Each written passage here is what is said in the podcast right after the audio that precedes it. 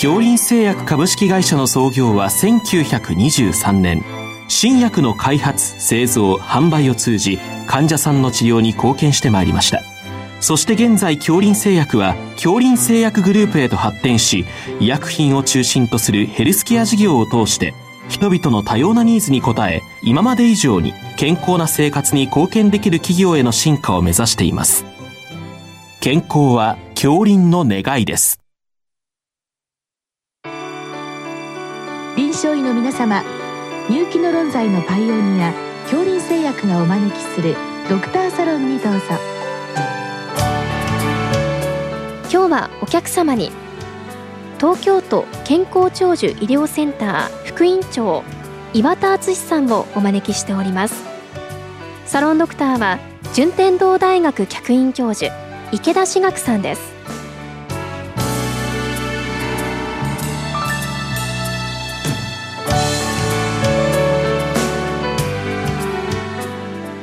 本日はあの高齢者のまあ認知症治療についてというご質問なんですけども先生あのここにご質問ですとあの90歳代で発症の認知症の方っていうことなんですけどもまあ認知症もいくつかタイプございますけれども90歳代で発症する方っていうのは何か特徴がございますか？あの、まあ、認知症で、まあ、一番多い病気はアルツハイマー病だと思います。でもそれについてレビー小体型というのがあるんですけれども、90歳以上になってきますと、アルツハイマー型、まあ、かなり減ってきます。で、レビー小体型はそれなりの数がおられると。で、それ以外のですね、高齢者タウオパチーというですね、あの、ちょっと特殊なタイプの認知症があるんですけれども、そういったものが増えてくるので、通常の意味での認知症のその病気の割合というのではなくて、だいぶ違った様子を呈してくるのが90歳以上の方々になると思います。あの年齢的にですね、そのアルツハイマーでない方の、まあ、認知症発症っていうのは何歳ぐらいからその頻度が増えていくんでしょうか？そうですね。あの、大体80歳ぐらいを超えて発症した、まあ、認知症ですね、の方というのは、アルツハイマー以外の方が徐々に増えていくというふうに考えられています。ということはあの、まあ、現在あのいろいろ薬が出てきておりますけれどもそういったものの適用があまりないということなんでしょうか？そうですね。あの、アルツハイマー型以外の、まあ、認知症だと、レビー小体型には、まあ、適用がありますけれども、それ以外の先ほど申し上げた高齢者タウオパチーと言われる、まあ、一群のですね、疾患には適用がないですし、その中でもちょっと特殊な死銀下流病っていうのがあるんですけれども、この方々に現在投与可能なコリンエステラーゼ阻害薬と言いますけれども、こういったものを投与すると余計症状が悪くなるということも観察されますので、そういった方々をまあ見つけた場合には投与しない方がいいということになります。ちょっとあのタコパチとか聞き慣れない言葉なんでちょっとお伺いしたいんだけど、これはどういった状態なんでしょうか？はい、えっとですね、アルツハイマー病っていうのは脳の中にアミロイドというものが溜まって、でそれに伴ってタウっていう物質が、まあ、脳全体に広がります。基本的に、まあ、あの脳の全体にタウが広がると。そうすると、まあ、脳の機能がさまざまなところの機能が悪化するわけですね。まあ、例えば側頭葉っていうのは記憶力を担ってますけれども、頭頂葉なんていうところは、あの、道に迷わないとか、物の場所を知っているとか、物の形を見るとか、そういう機能を持ってるんですが、そういったことの機能もやられていくんですね。で、一方でタオパチ、高齢者タオパチっていうのはアミロイドがたまらない、ほとんどたまらないです。なので、タウの分布というのがかなり側頭葉に限局します。なので、記憶力の障害はものすごく強いんだけれども、道に迷ったりしない。計算とかできる。そんなような、あの、かなりいびつな状態になっていかれることが多いですね。あなるほどなんかあの日常って言うと忘れっぽいというかもう忘れてしまうということなんですけれどもそれはあるけれどもあの全体的なまあ例えばどっかへ行くとかですね。そういった機能は残されてると。そんな形なんでしょうかまあ、そうですね。比較的残されます。もちろん完全に残るわけじゃないんですけれどもアルツハイマーのようにどんどんどんどんいろんなことができなくなってしまうというわけではなくて記憶力はものすごく悪いもう3分前のことも全然覚えてないんだけれどもお料理は作れるとかですね。あなるほど。どちらかというと機能が温存されていて記憶力はまあなくなっているみたいなそんなイメージでしょうか？そうですね。で、そういう方々は、あの、アルツハイマー病に比べて、あの、MRI とかで見る海馬の萎縮はものすごくむしろ強い。おそうなんですね。はいでこのアルツハイマー病も含めてこの、まあ、病気診断っていうんですか？されると思うんですけどもこの決め手はやはり臨床症状なんでしょうか？あるいは何か画像的なものなんでしょうか、はいはい。まあ、そうですね、あの一つは発症年齢をまず重視して、80歳以上の発症だという点で、あのアルツハイマー病の可能性が少し低いかなというふうにまず思います、僕らは。その上で、記憶力の障害はかなり強いんだけれども、先ほど申し上げたようなそれ以外の機能ですね、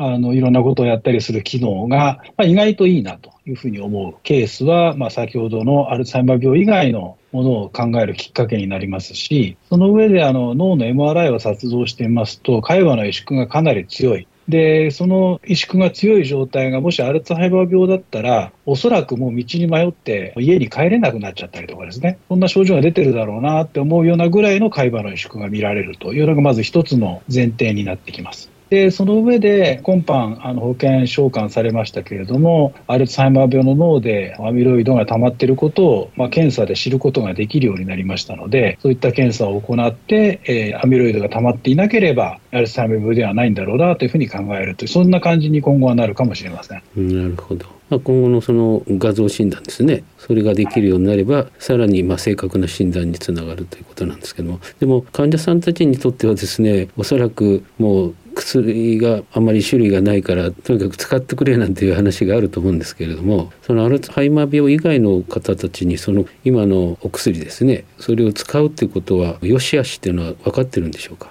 はいあのまあ、どうしても使ってほしいと言われたときに、まあ、一つお話しするとすればですね、85歳以上の方に、まあ、そういう既存のアルツハイマー病の治療薬を使うことがむしろ良くないという話もあるということをお話しすることがあります。であのどういう意味かと言いますと、まあ、結局、お薬っていうのは、まあ、利益と副作用とのバランスだと思うんですけど、85歳を超えていらっしゃると、そのそれによって得られる認知機能の改善よりも、副作用の方が強くなってしまうということが多いので、あまりまあ推奨されないというのが、まあ、一般的な考え方になってきます。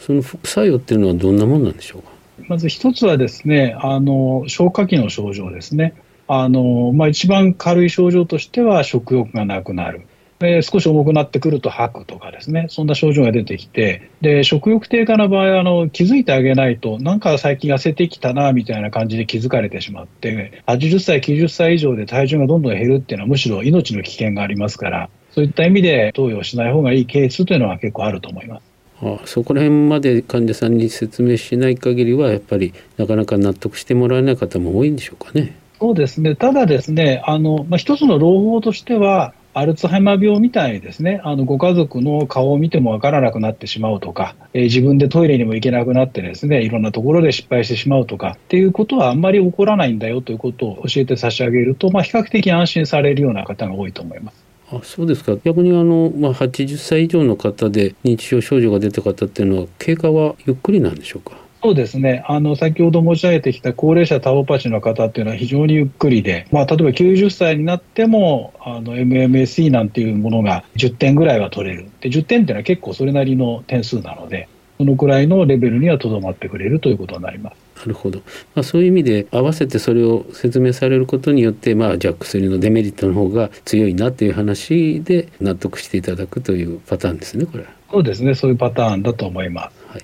それで一方ですねあのご質問に内服の効果判定の簡単な指標ってあるんですけど例えばアルツハイマー病の方にあのお薬を投与されて簡単な指標っていうのはあるんでしょうか？これは良くなったなとかはい、これもですね、まあ、結構難しいんですけれども、個別の案件ですね、を聞いておくように私はしてます。あの何が問題なのかですかね、ご家族に対して。最近その、例えば患者さんがお父さんだとしたら、お父さんはどんな問題がありますかと。でそうすると、まあ、大抵はですね、記憶の問題があるってことを言ってこられるんですけれども、残念ながら、あの今使える抗認知症薬は記憶が良くなるということはないので、じゃあその話は申し訳ないけど置いておきましょうと必ず言います。で、それ以外のあの面で、例えば何か趣味をやらなくなったかとか、家事でできなくなったことがないかとか、例えばテレビを見なくなったことがないかとか、その以前に比べて、その対象の方ができなくなったこと、やらなくなったことは何があるのかということを聞きます。でそれをまあリストアップしておいて、次の外来、もしくはその後の外来でお薬を投与することによって、あなたが以前問題と言っていたこの事柄はどうなりましたかと聞きます。でそうしますと、まあ、大抵1個か2個ぐらい少しやるようになったっておっしゃってくださることがあるので、そういったことを思って、あ、よかったですねっていうようにはしています。なるほど。じゃあ問題点を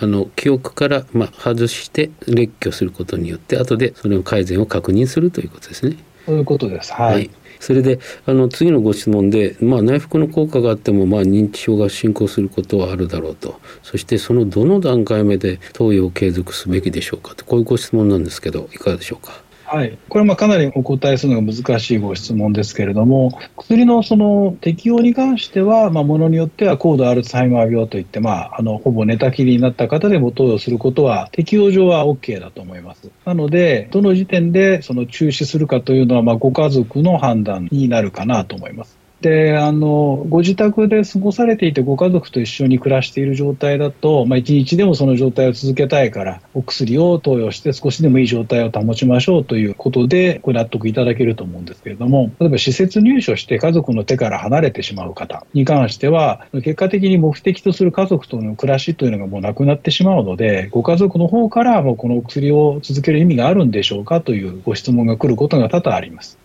そういったケースの場合にはお薬をやめることはあるかもしれないですね。なるほどでまあその入所された後のことなんですけれども、まあ、先生方になかなかお会いする機会がなくなってしまうと思うんですけれどもその場合はその施設の先生方にある程度の方針を伝えといてそれで継続治療っていうことになるんでしょうか？はい、あのそういう形になりますし、えー、何か問題が起こったときですね、あの周辺症状って言いますけれども、そういったものが問題になってみたりとか、あとはまあ思いもよらない症状が出ることもありますので、そうなったときには、ぜひ外来にご紹介いただきたいと。いう旨をあらかじめお伝えしておいて、問題が出た時には外来に来ていただいて、そこでまああの何回か外来でお会いして対処するということが多いと思います。まあ、特にあの施設に入ったりしてもやっぱりその周辺症状ですか？いきなり起こり出すとか、まあ、いろんな症状がございますけどそれに対してはある程度有効な治療法はあるんでしょうか？そうですね。あの、周辺症状に関しては、すべてあの保険適用外になってしまうので、まあ、その辺は注意が必要なんですけれども、困ってらっしゃる症状を聞いて、まあ、あの、精神科で使うようなお薬を使うことが多いですけれども、そういったものを使って、まあ、少なくとも、あの、介護が適正に行えるぐらいの状態にして差し上げるということはよくやります。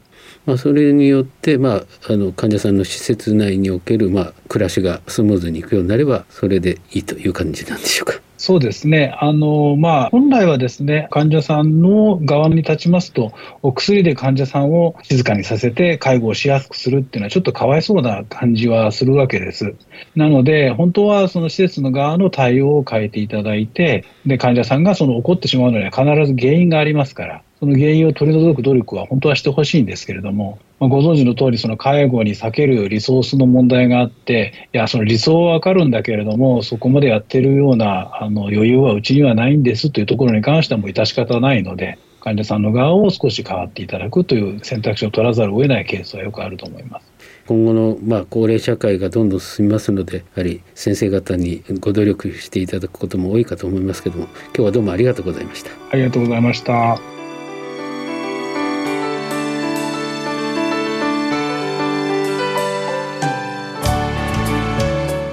お客様は東京都健康長寿医療センター副院長岩田敦さん。サロンドクターは順天堂大学客員教授池田志学さんでした。それではこれで恐林製薬がお招きしましたドクターサロンを終わります。